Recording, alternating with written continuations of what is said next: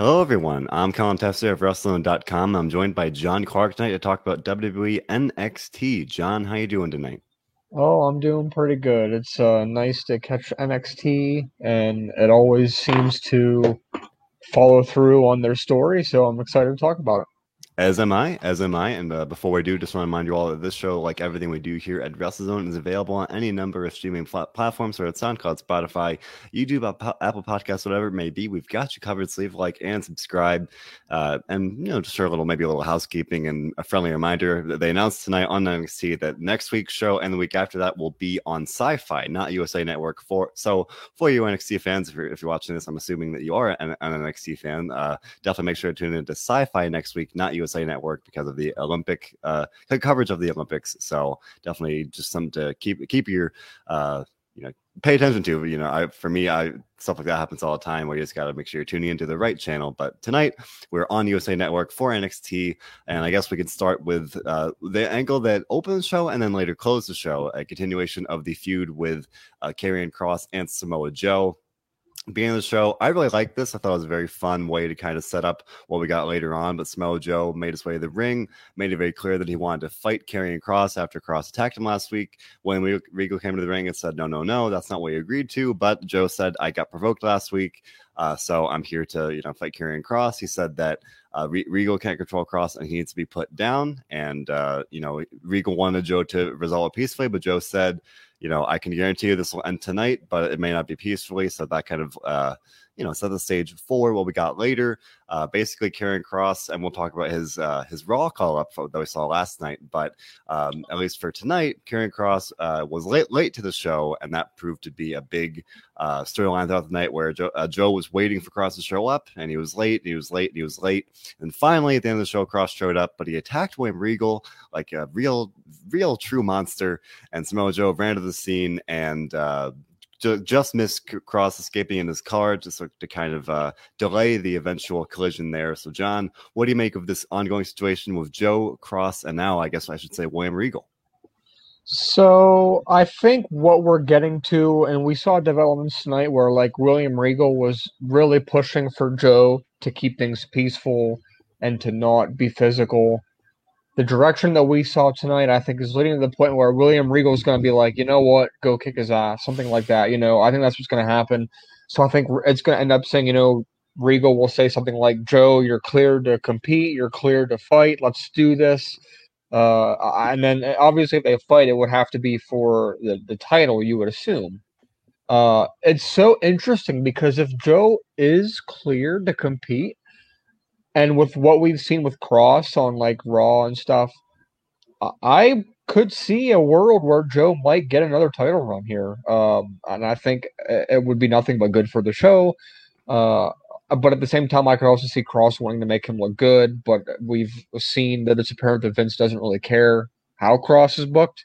He's still going to book him his own way anyway. So, um, uh, all, all said and done tonight, my takeaway from this, and I know some will. This has been a discussion from many people already online today, particularly after we got the announcement that the next NXT takeover would be August 22nd, then after Correct. SummerSlam.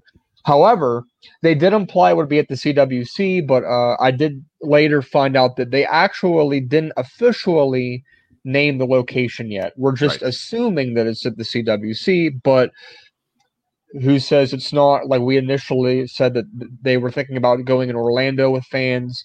Uh, Vegas has multiple venues open on Sunday night that would be a possibility.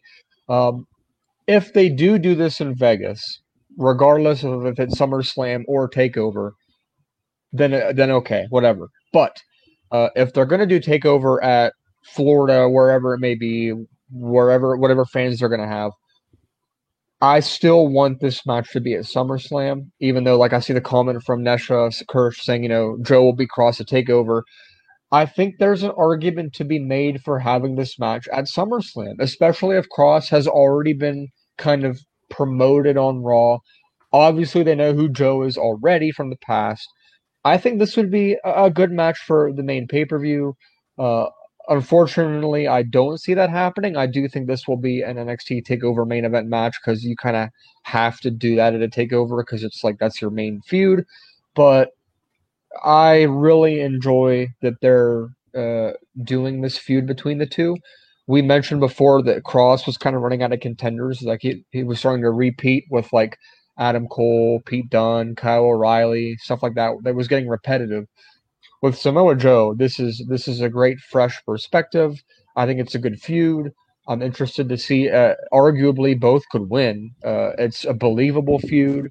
It's already gotten very personal. Joe is Joe has been doing so good with, uh, his recent run in NXT. He legitimately looks and sounds like he's pissed off, and that's what you want. And, and Kross, you know, something simple tonight, just at the end of the show, and like to me, like, and I get, I get the whole well, he was on Raw thing, but to me, like this erased like last night. Like I, it didn't cross my mind that he lost to Jeff Hardy last night. Like because he looked like that monster that NXT has booked him as for the past couple months. I agree. Uh, I want to give my thoughts all about this, but definitely getting a lot of co- uh, thoughts in the comments here where Stephen Chambers definitely agreeing. It looks like we are heading toward uh, Joe versus Kross uh, for TakeOver. Could be a regular match. He suggests it could be a submission match. Like that idea. Uh, and definitely getting a lot of support for the idea that we are on this collision course there. Uh, Stephen Chambers saying that, you know, if Joe does beat Kross, it would kind of probably firmly cement Kross's uh, move to the main roster. Of course, he was on Raw last night, and it's worth mentioning that I overlooked this last night, but uh, WWE Twitter posted, you know, a picture of Kross saying like "Welcome to Raw," kind of implying that he was, you know, kind of joining the roster, uh, kind sure. of, and that that would call into question his status as an NXT guy. Nestor in that sense, kind of predicting that Joe will beat Kross, especially if that is the case. The Kross is moving up, uh, or I should say, kind of based on that tweet, seeming to mm-hmm. suggest that he uh, has moved up, and now he's kind of splitting time between Raw and NXT there. So. Sure.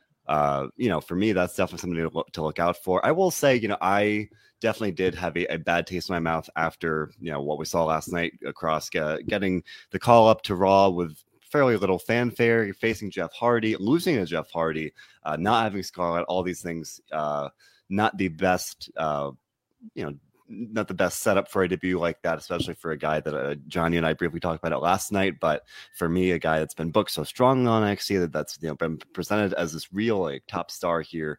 Um, I know I was disappointed about that. That was definitely a big talking point uh, throughout the day today, and then knowing that Kross will likely be on the show tonight. Uh, you know, it was hard not to think of that. So, and, and exactly, Nestor Curtis saying that Kross without Scarlett just doesn't work. I would agree.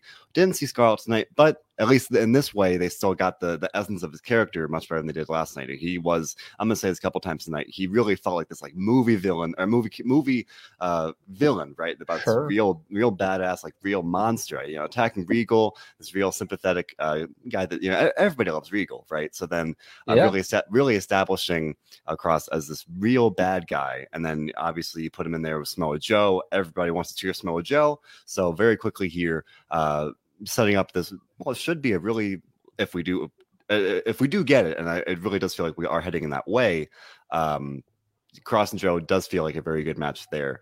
Uh, and yeah, a couple weeks ago, I had said I really don't see Joe getting another title run, but now Kross, you know, pretty much getting called up and still kind of hanging on to the NXT title you know maybe even if it's a temporary run for some Samoa Joe, it does feel maybe more more possible, if not probable, than it did a couple weeks ago. So uh, especially like John, you were saying, if this uh, takeover is uh, done with a live crowd, you know, definitely that would be a, a great moment for that for that live crowd. So um, I'm, I'm liking this. Mojo definitely. Uh, he's still great on the mic. You know, he really brought the heat in his opening promo there. And then he just the, the, the small things where he like screamed with rage when he saw Regal attacked. Like this is really working for me. I'm liking it a lot. So uh, you know, for me, having this as the main story on NXT uh, definitely has it's a, it's a strong point for the show, and they're doing it very well. I'm looking forward to see where it goes. And on the, on the subject of good things that I like tonight, I do want to talk about Cameron Grimes and LA Knight here. Uh, Cameron Grimes really making the most of uh, this Butler gimmick. He's really just uh, I guess the, the saying about making chicken salad out of you know what. Um, you know, I just think he's really just doing a good job he got handed this gimmick that I that I at least thought was not a good look. You know, that that I didn't I didn't think it was going to work very well. He's making it work. He's he's really having fun with it, and he's really just you know playing the role very well, and really telling the story of you know you you can really expect that sooner and later he's going to turn on uh, LA Knight and he's going to get revenge. Uh, and the what, what we saw tonight really built that up nicely. Where Grimes, uh, they set up a match with Grimes uh, with LA Knight and Drake Maverick. Drake Maverick uh, saw Knight kind of bullying uh, Grimes when he was helping with his bags, uh, and Knight didn't like the fact that the the Maverick and Grimes are kind of form, briefly formed a united front. So we had a match there, and I liked how we got this, you know, uh, this upset one for Maverick, where Knight told Grimes to hold up the title for him to show it off. Uh, Maverick drop kicked uh, Knight into the title and rolled him up. I thought that was pretty clever. And then uh, Knight beat down Maverick Maverick after the match, and he told Grimes to punch uh, to punch Maverick. And there's definitely a moment of tension where it was a will will he or won't he, and it was it was uh, definitely uh, there's really good storytelling there. I like that a lot. And then uh, Grimes did hit Maverick because he's a man of his word, and he told uh, that night that he would be his butler, that he would do what he asked him to do, or in this in this case, what he told him to do. Uh, Grimes tried to get Knight to stop attacking Maverick, and Knight uh, ordered, ordered him to hit Maverick instead. So, uh, and, and Grimes did, and, and he sold that that you know emotional turmoil very well. I like that a lot. So now we're just talking about Joe and Kross. Now I would probably predict that uh, for the next takeover, we'll probably see the rematch of uh, Knight and Grimes. But John, what, what do you think about this? Uh, I think it's definitely intriguing that they Grimes is doing a very good job in the role. Uh, you know, the way he is kind of like reluctantly doing this because he's a man of his word. And it's not like anybody's forcing him. He could easily just walk away and say, you know, whatever. But he's saying he's a man of his word, so he's got to do this, which I can respect that. Um, then obviously, including Drake Maverick was an intriguing twist. Kick punching him in the face. Uh, he's a guy that you know you don't want to see him get punched in the face. Uh, technically, I know some people might, but um, it's uh, for storyline purposes. It's like he's a good guy to pick where like, oh, really? He's just this innocent guy that didn't do anything. He was just trying to help. He was trying to help Grimes carry LA Knight's bags. Like he was just genuinely being a good guy.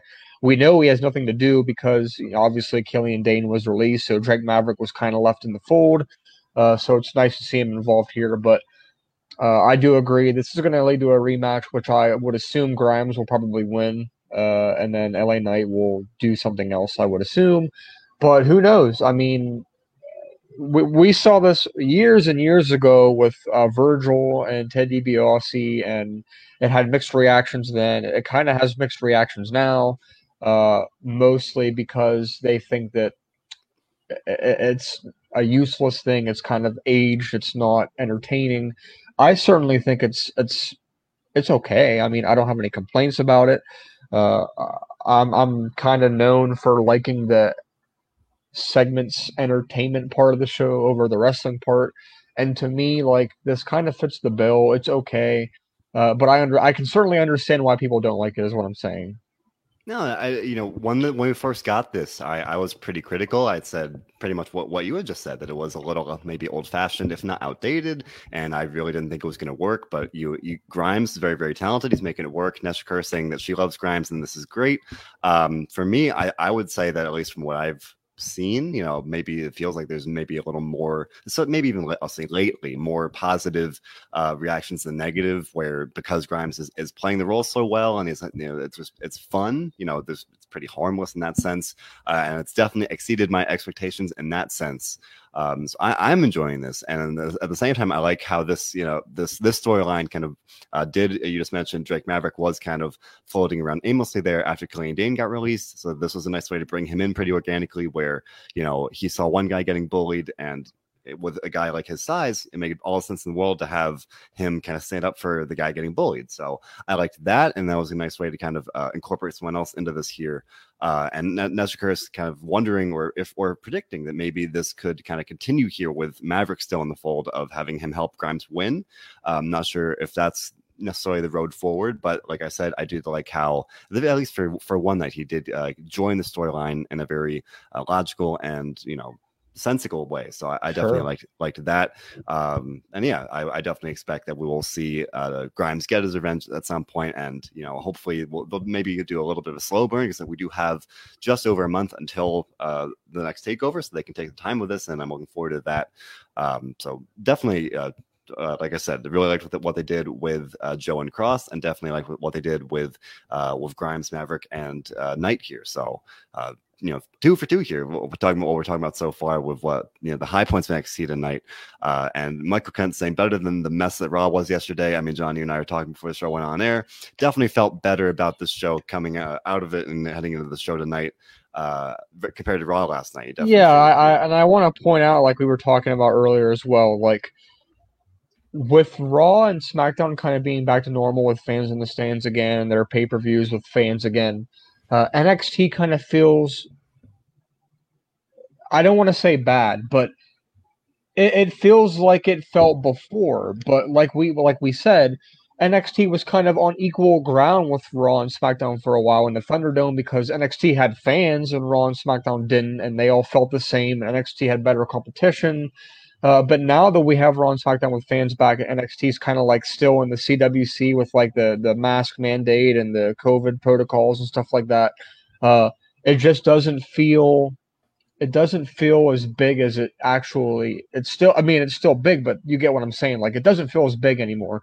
Just because raw and smackdown have been elevated again and now nxt kind of feels like well it's still on equal ground. I mean i, I don't see them touring anytime soon but i would like to see them kind of go back to full sale with public being able to buy tickets to watch it I think that that's a great point. I mean, you know, for me, Friday Night SmackDown this past week, I, I, teared up seeing the fans back. John Cena comes back on Sunday to a thunderous cheer, absolutely incredible atmosphere. Raw last night, we can talk. We talked. We did talk about uh, some of the questionable booking that we saw, uh, but the, the crowd did elevate it regardless. And we saw the rating today. It did get that boost, one point nine. It did. So that is definitely worth, you know, it's worth celebrating. It's worth noting.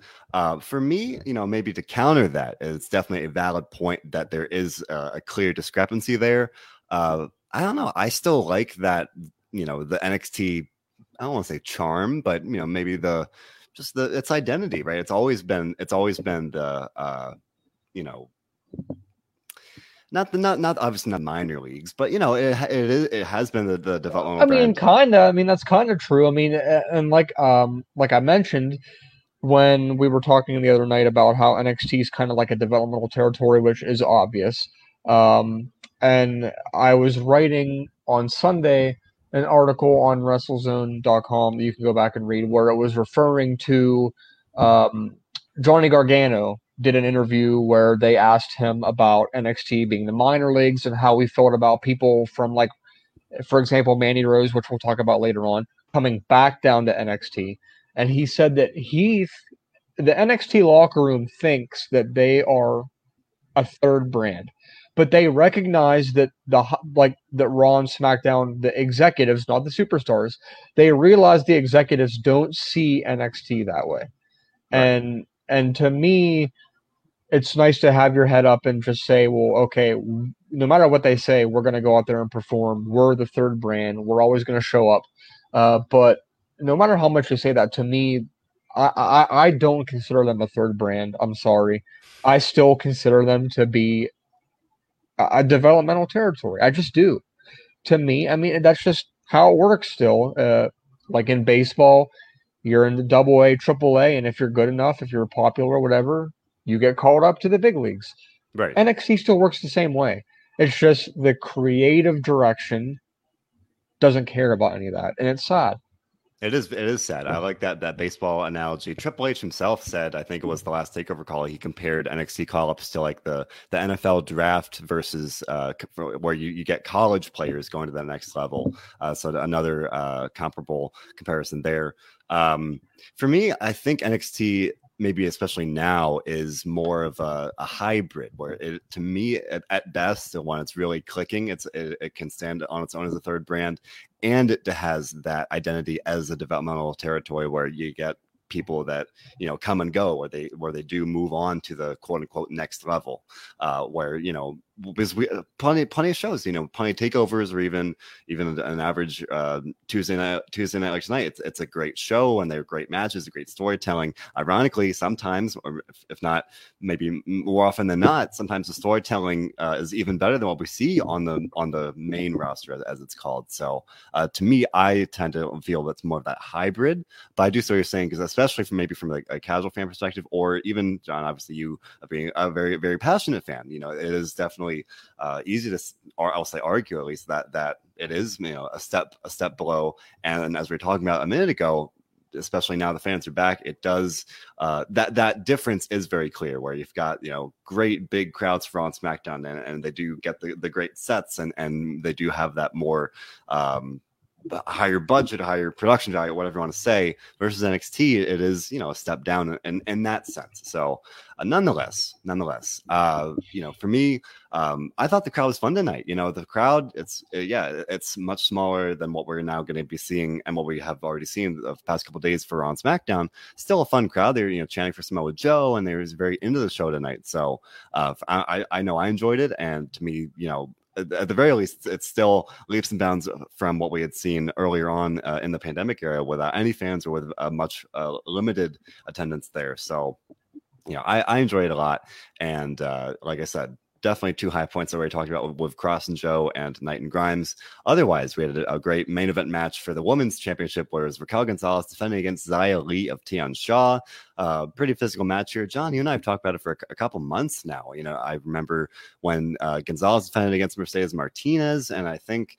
Uh, some, uh, oh, Ember, Ember Moon as well. Uh, that, that was another defense she had. Yep. Both cases felt pretty inevitable, where it was like they you know good matches good you know, good programs nothing really wrong with them but they didn't really feel like true you know feuds where like you didn't really think that the, the challenger had any chance of winning and they've done a very good job building up uh, Xia Li. She's been very impressive, and uh, the, they had the on-screen graphic where she's been undefeated this entire year so far, and they've built her up very nicely. She she beat Mercedes Martinez uh, at the last takeover.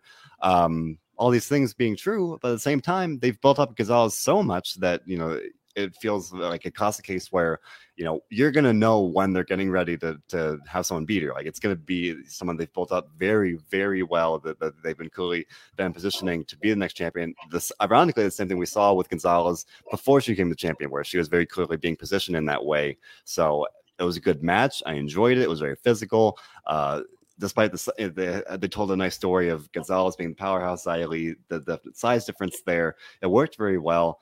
Um, still if it was i i myself had some challenge uh getting really invested in that sense whereas like i just didn't really see um any outcome other than gonzalez winning and she did win. And now getting some comments about it where built me like bit milligan wondering if we are going to see dakota kai turn on gonzalez and set that up for takeover. I mean i would think so. You and i have talked about that uh, for a couple months now. That does feel like the, the best direction forward here. And dj Cassier agreeing saying he hopes that gonzalez and kai will feud because he he argues that uh, Gonzalez uh, getting this prominent run is kind of holding Kai back in that sense. So, John, what do you think of this main event match and the potential for at least uh, Gonzalez and Kai here?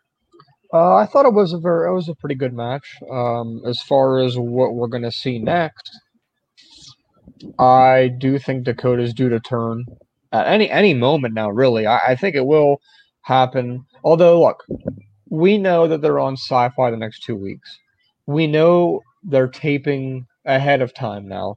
So to me, it's like at the same time they want to do something big because like if you read in the spoilers, like hey, you know Dakota Kai turned on Raquel Gonzalez this week, you might still want to watch and see it anyway. So that might be a tactic they use. But to me, it's like I I, I wouldn't do this when you're recording ahead of time because obviously it's going to leak out. Uh, so to me, like we we all remember Keith Lee winning the title leaking out last year and there was no fans. It was somebody inside leaked it out. So like for real, like to me, I just don't think you do anything super big until fans are back. So that wouldn't be till like middle of August, So which only leaves you because we have four four NXTs up till the takeover, two of which are on Syfy, and then two of which will be back live again with with uh, a live audience. So um, I'm interested to see the path here. Although I I do agree that Kai needs to turn, but uh, to me, I thought tonight was the perfect time to do that. Now it's like, well, I think you should wait, but then you're only going to have two weeks till a takeover.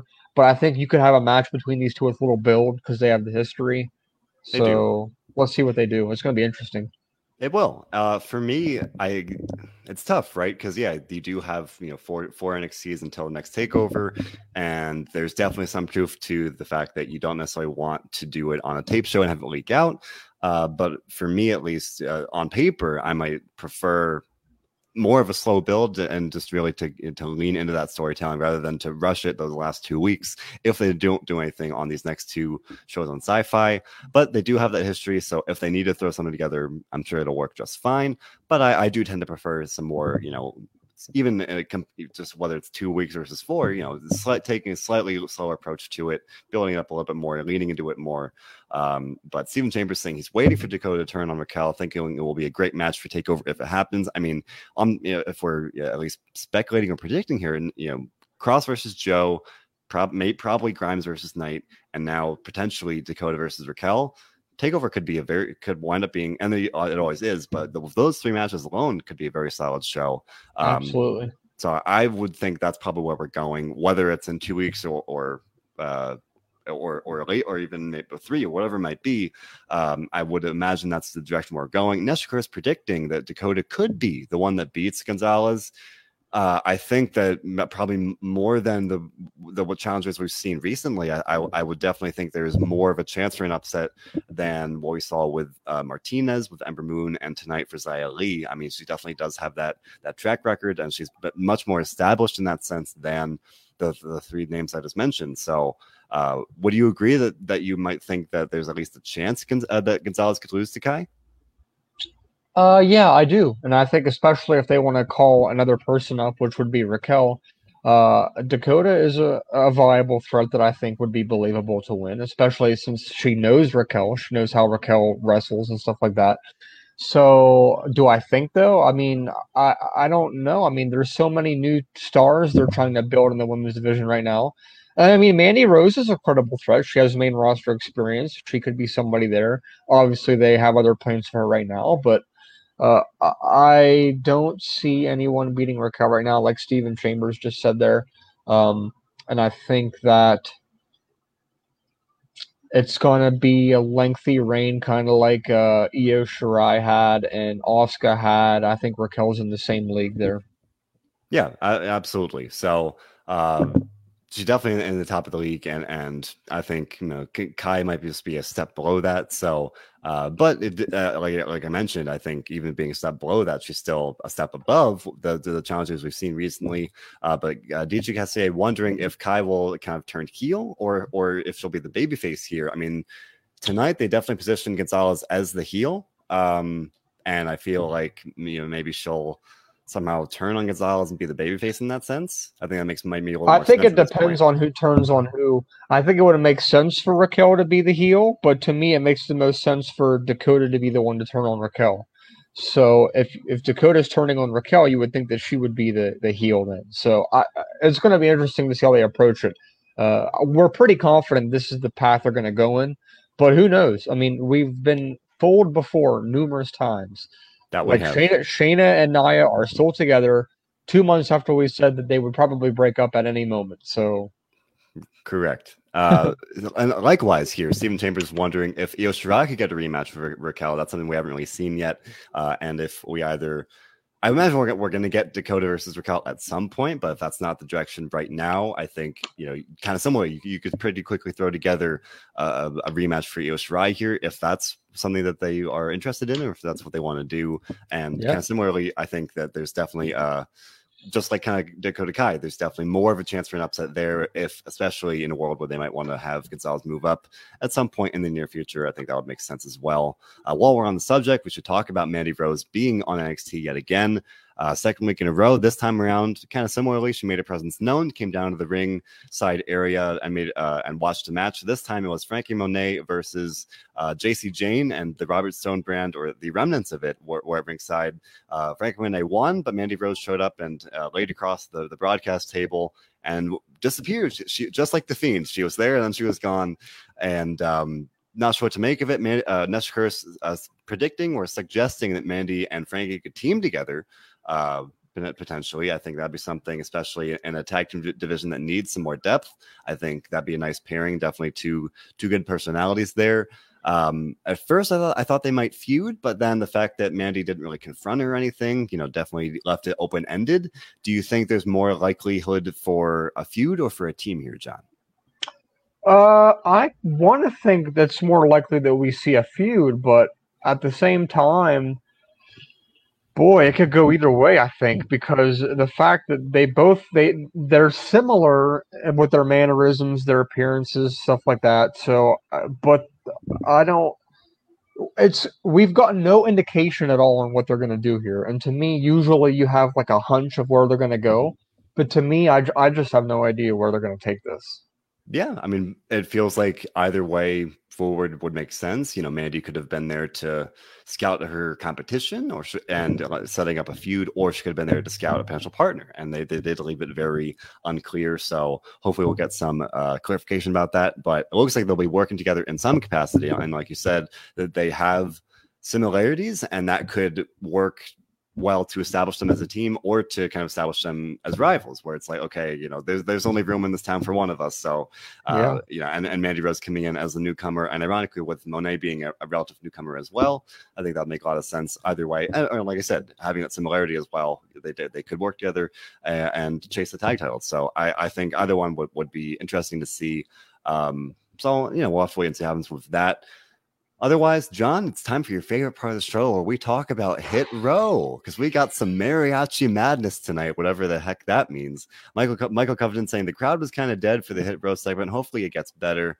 John, they announced it earlier today where we were going to get mariachi madness, and I, I had no idea uh, what to expect. Oh, this was kind of the response, if you will, to Hit Row's Cipher segment that we saw a couple weeks ago. Uh, and Hit, uh, uh, Legado had said that they didn't want to like have a battle of musical styles or anything, but uh, Hit Row came out and they, they were trashing mariachi music and they were uh, d- dissing Legado a bunch. Um, I, I, I don't know. it's like I will say yet again, yet again, the crowd was super into Swerve Scott, super into Hit Row. Craig Backlund just saying Hit Row, showing his support as well. Um, I don't know. It's, it's weird where this segment, you know, didn't really do it for me, but I'm still very, very interested in a potential feud or and match between Swerve Scott and Santos Escobar. So I don't know. I'm very curious to see what you what you think about all this, John. Oh boy. Um I mean the feud should be good. I just I didn't get the segment. I didn't get like I don't understand what we saw tonight and how it helped with any story development or was in entertaining, informational, whatever you want to say. Like, what what was this? Like, what what did this do? Like, what did this do for you as a fan? Exactly. Yeah, you know, I, I, don't know. I will say there are times where the raw influence kind of bleeds into NXT, and this felt like a very raw segment where it was like babyface babyface question mark group uh insults heel group to and gets some pops from the crowd. Uh babyface attacks heel with with in this case it was a guitar which is a very raw like spot that's that's just kind of a trope at this point.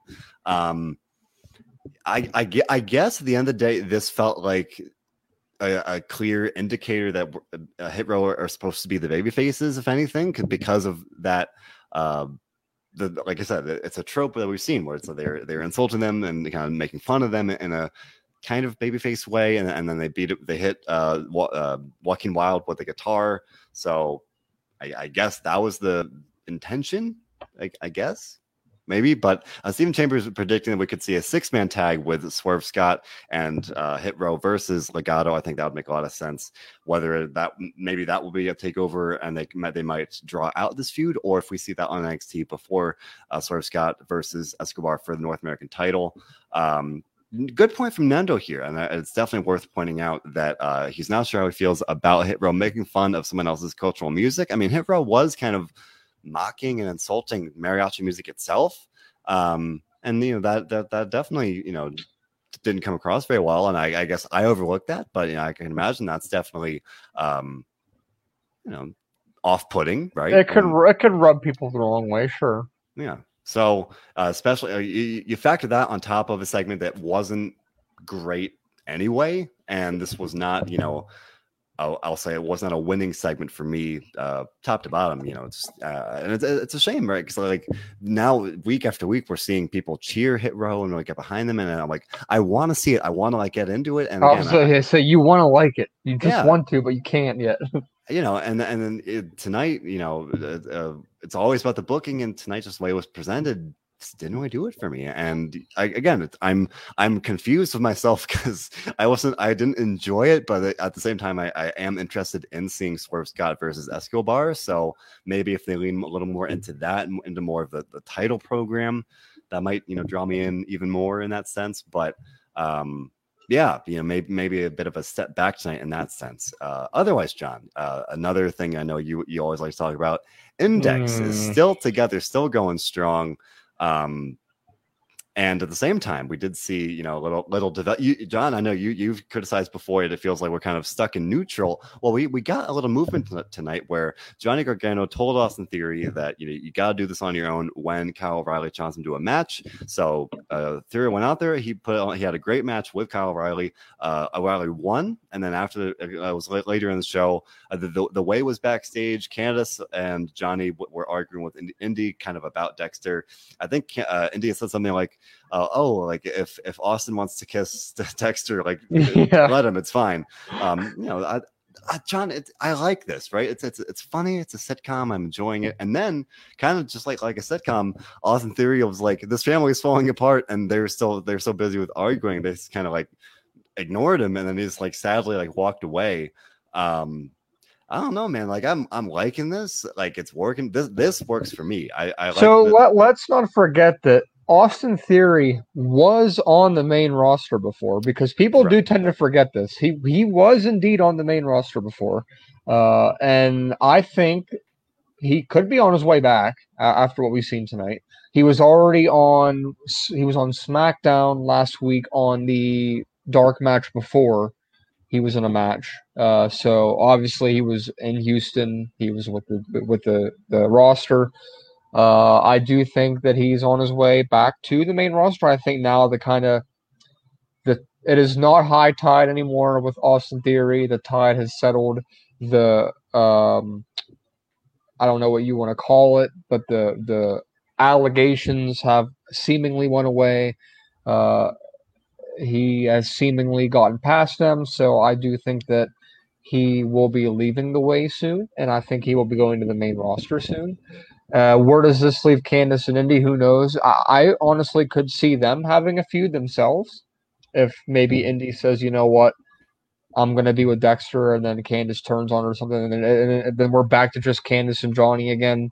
Uh, I'm not even gonna say that Johnny should be called up because I don't think that's happening. I've said it before. I'm not gonna say it anymore because I don't think it's happening. So, all in all, with the way here, not good times, and I agree with uh, Candice. We need to get a therapist on the phone. Yeah, and I, I think you know again for me it, it's it's working as a sitcom and it's fun. Um, and and if they if we go in that direction of having more therapy sessions with the way, I think you know NXT. I I I, I like their creative team, I, I, and I, I give them more benefit of the doubt where I think they could you know pull something like that off and make it fun for everybody. Um, so I'm looking forward to that. I like this idea from Stephen Chambers in the comments, uh, predicting or suggesting uh, Dexter and Indi versus Johnny and Candice. Maybe we'll see that take over. Maybe that's where we're heading potentially. Uh, and again, Johnny, you've mentioned wanting to see a little more direction here, and maybe that will be the maybe the big culmination where it's like Indi finally uh, gets her man, and then and presumably they would probably get the win in that match, and then get their happy ever after. So uh, I'd, I'd like to see that. And again, uh, at least on paper, if we're speculating or predicting that match on top of the ones that we've talked about throughout the show tonight, all of a sudden you've got pretty good. Uh, you know, pretty good lineup for takeover. So, you know, I, I, I think that that'll definitely be a good direction forward here. Um, but you know, uh, kind of similarly, uh, what I would, or I should say, on the other hand, that match would kind of mark probably mark the end of the way. But Fernando Nando saying the main roster women's tag teams are lacking. So uh, especially if you're suggesting or thinking that Theory might be moving to back to Raw or the main roster, why not have the, the all of the way go up? And Johnny, you were just mentioning that you don't think Gargano would move up, but maybe have Theory and Candice and Indi move up, I mean, I think that that they could definitely uh, add some much needed depth to the women's tag division. I think that that's possible, but then uh, I think at that point you run the risk of taking too much from NXT. Yeah, we're, we're already maybe on on the road to doing that when you've got Tegan and Shotzi moving up and now Toni Storm moving up. And I think, you know, if you do that as well, that would definitely uh, maybe be too big of a hit, all, all like all combined. I think that's. Yeah, I understand that for sure. And with Shotzi and Tegan seemingly the number one contenders now for the tag titles with Natalya and Tamina, uh, I cannot name, besides Shayna and Nia, any additional women's tag teams on the roster. So there's three. There are literally three on the main roster right now, and that is cause for concern. It's almost like if you have a cruiserweight champion and you only have three cruiserweights. It's like it's like if you took the title back to 205 Live and to the 205 Live roster is like five people right now. It just yeah. doesn't work. So yeah. I think they need to they need to get more creative here and, and form more uh, teams or stables. Couldn't agree more. And, and you set up a very nice segue. You mentioned the cruiserweight division, and we had Kushida, the cruiserweight champion, in action early on tonight. It was Kushida and Bobby Fish facing Roderick Strong and Tyler, Tyler Rust of Diamond Mine. And maybe in a surprising turn of events, Diamond Mine lost. Uh, and this was the first loss because they're still a very new faction. So, you know, this kind of bucked the usual trend of having a faction pick up a bunch of wins early on. They're pretty quickly already dealing with setback. And there's a joke to be made about, you know, a couple week one, Diamond Mine open for business. And now just a couple weeks later, Diamond Mine, uh, I don't know. I don't want to say on thin ice, but definitely dealt a big setback here. I, I, thought this was a good match for Kushida and Bobby Fish. They got a nice measure of revenge there. Um, for me, this match did. Uh, I guess the the main takeaway for me was really it made me want really want to see uh, Kushida versus Roderick Strong, and yet again, if that's the match that we see for Takeover, I think uh, that could be a, match of the night contender. And at the same time, I'm not sure necessarily how we get there after this, where it, it would have made a lot more sense to have a Strong win and then kind of set up a, a title match there. But I still feel like that's probably the direction where we're going. Yeah, I can definitely agree there. Uh, I think the way that they've handled this has been a little interesting with Diamond Mine now losing already, which I get some people think that's a big deal. I don't think that's that big of a deal. Uh, but Kushida and Roderick Strong, I believe, are probably going to have a cruiserweight title match feud at some point. Uh, I think that Diamond Mine needs to kind of uh, try to keep momentum going and look strong and not turn into like a retribution type thing where they're losing every time. Right.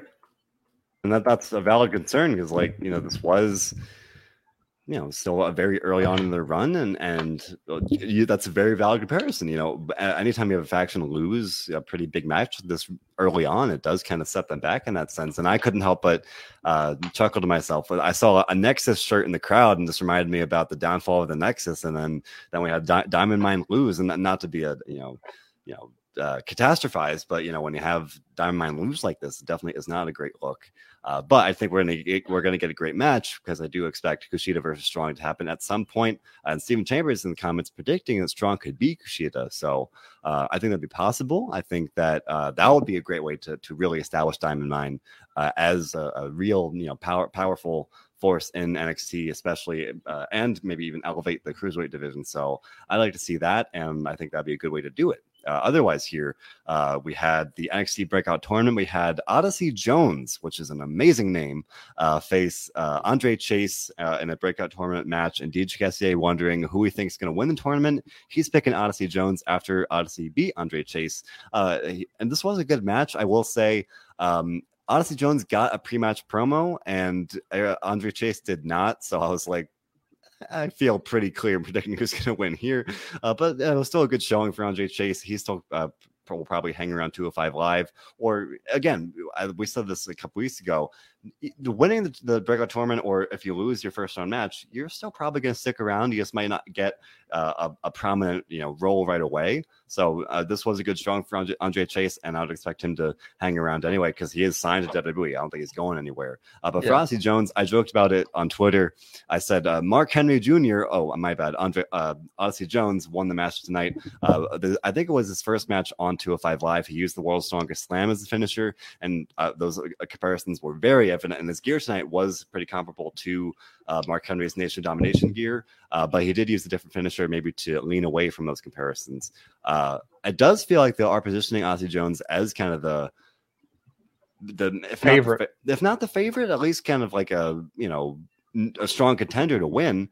Um, so I don't know. I I think that he makes sense at this point. We, are still kind of um, we haven't seen the, all the people in the first round yet. We have seen Carmelo Hayes. We've seen a couple other guys have had some like kind of uh, trial matches on 205 Live, but for, at least for I, I, don't tend to watch 205 Live, so at least for NXT, uh, we haven't seen a lot of uh, the whole bracket yet, so it is hard to tell. Uh, but what from what we've seen so far, I would probably lean toward picking Odyssey Jones at this point. You know, he's got the size, he's got good presence, and and I like that. And so I, I guess I, uh, maybe it's more out of not knowing the field. I guess I'd pick him at this point. But what would you agree, or do you have another pick? Uh, him and Carmelo Hayes are probably the two that I would keep my eyes on right now. Uh, I like we've talked about time and time again. I am not a watcher of independent wrestling, so these people are all pretty much new to me.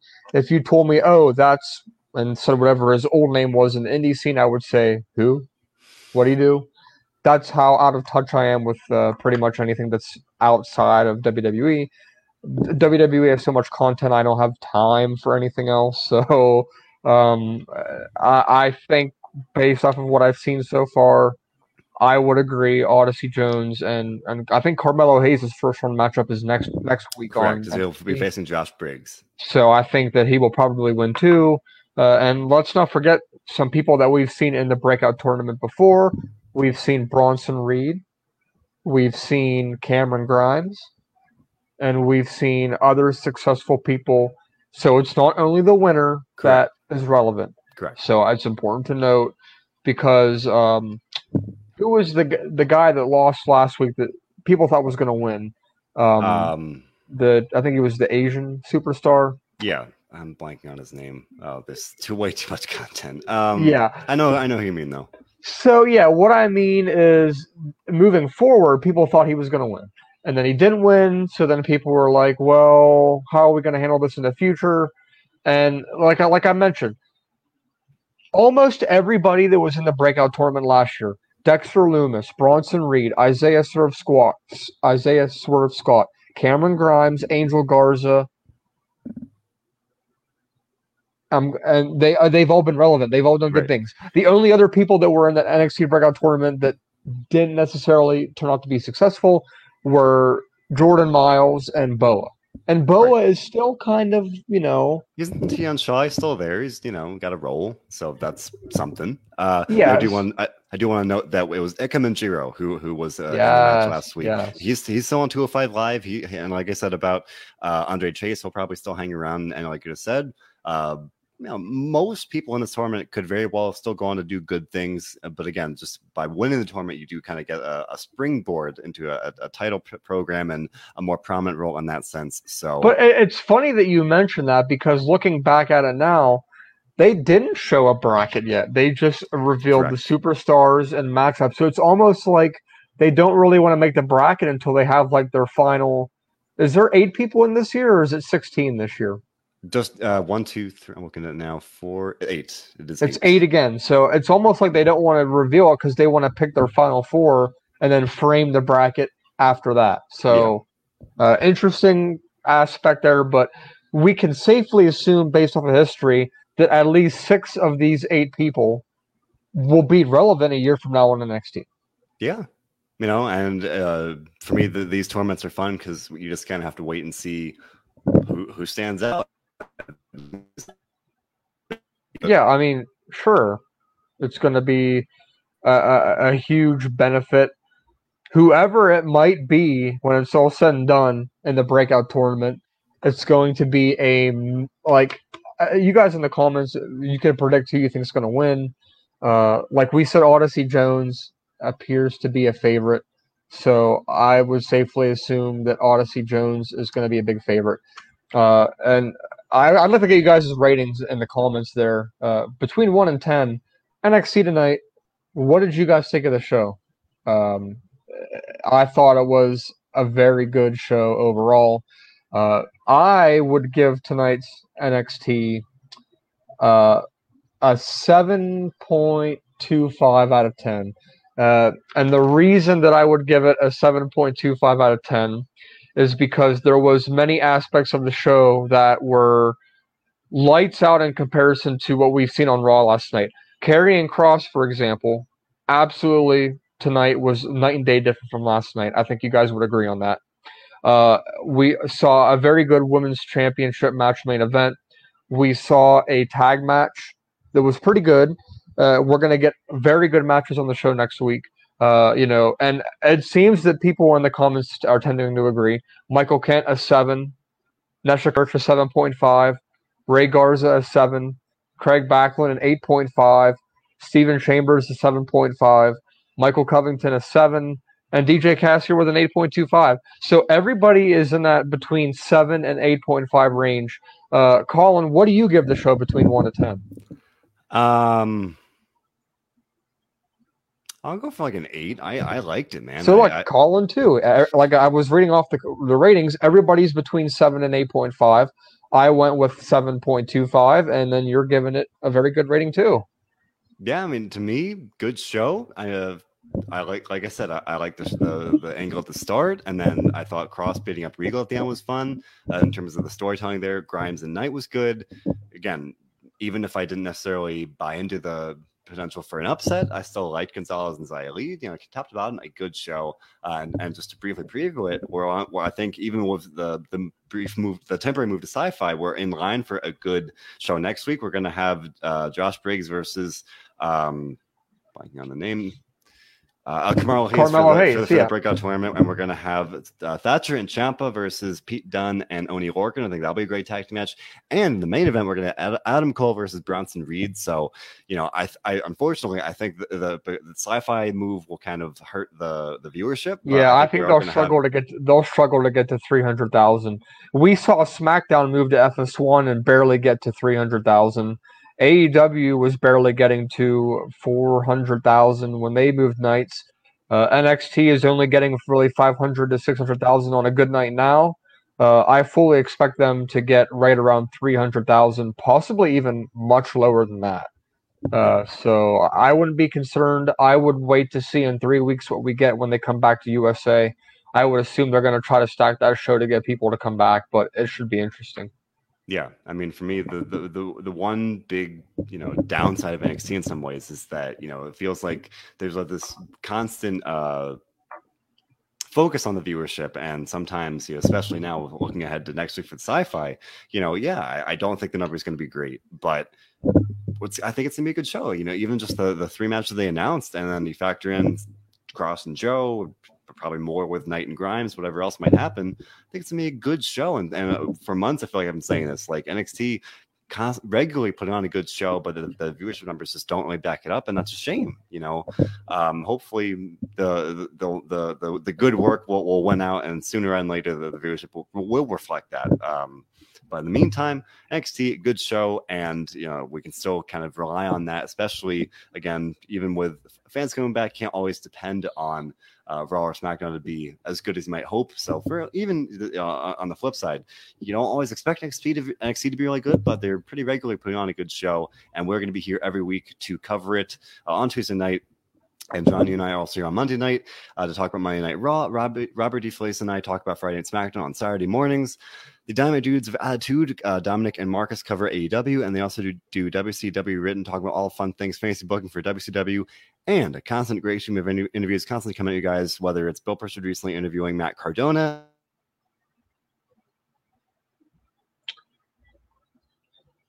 Yeah, he uh we we had tons of good interviews between Bill and like uh be sure to check out WrestleZone.com for the WrestleZone Universal rankings. Uh, every Monday afternoon we rank the top 25 WWE superstars as they stand uh right now. And of course, don't forget uh the Dynamite dudes with attitude checking out AEW Dynamite Rampage and they also uh, enjoy with WCW rewritten they love to rewrite WCW classic shows and book them the way that they think they should be booked. And then, like Colin was mentioning, him and Bill have done a ton of good interviews. So be sure to check out those interviews, those t- those uh, shows that we do, and of course the Universal rankings. Colin, uh, when watching wrestling, what do we do?